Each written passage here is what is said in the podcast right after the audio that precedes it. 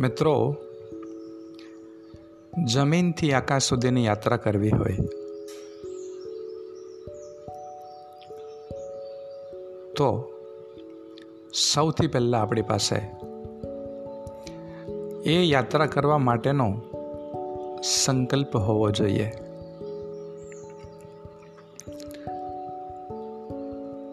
અને સંકલ્પ કેવો હોય પર્વત જેવો હોય. ગમે તેટલું તોફાન આવે, ગમે તેટલી મુશ્કેલીઓ હોય પૃથ્વી ઉપર, પણ પર્વતો અડીખમ ઊભા રહે છે. બસ. જો આપણી પાસે આવો સંકલ્પ હોય, તો આપણે જમીનથી આકાશ સુધીની જે સફર છે, વિકાસની યાત્રા, એ આપણે કરી શકીએ આપણે. તો મહત્વપૂર્ણ એ છે, આપણો જે સંકલ્પ છે, એ કેટલો મજબૂત છે. આપણે જે કરવું છે એ ખરેખર આપણે કરવું છે? એ કરવાથી આપણને શું મળશે? એ કરવાથી આપણે ક્યાં પહોંચશું?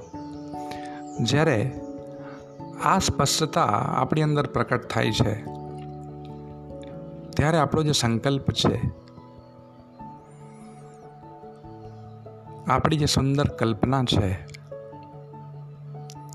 એને પાખો મળી જાય છે. એને વેગ મળે છે. અને એ પાખોના દ્વારા જીવન ફરીથી નવચેતન, ફરીથી ધબકતું થાય છે.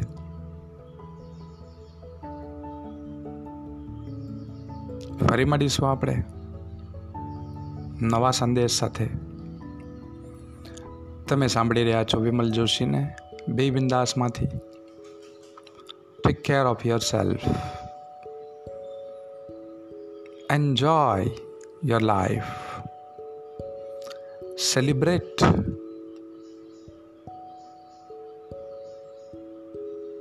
thank you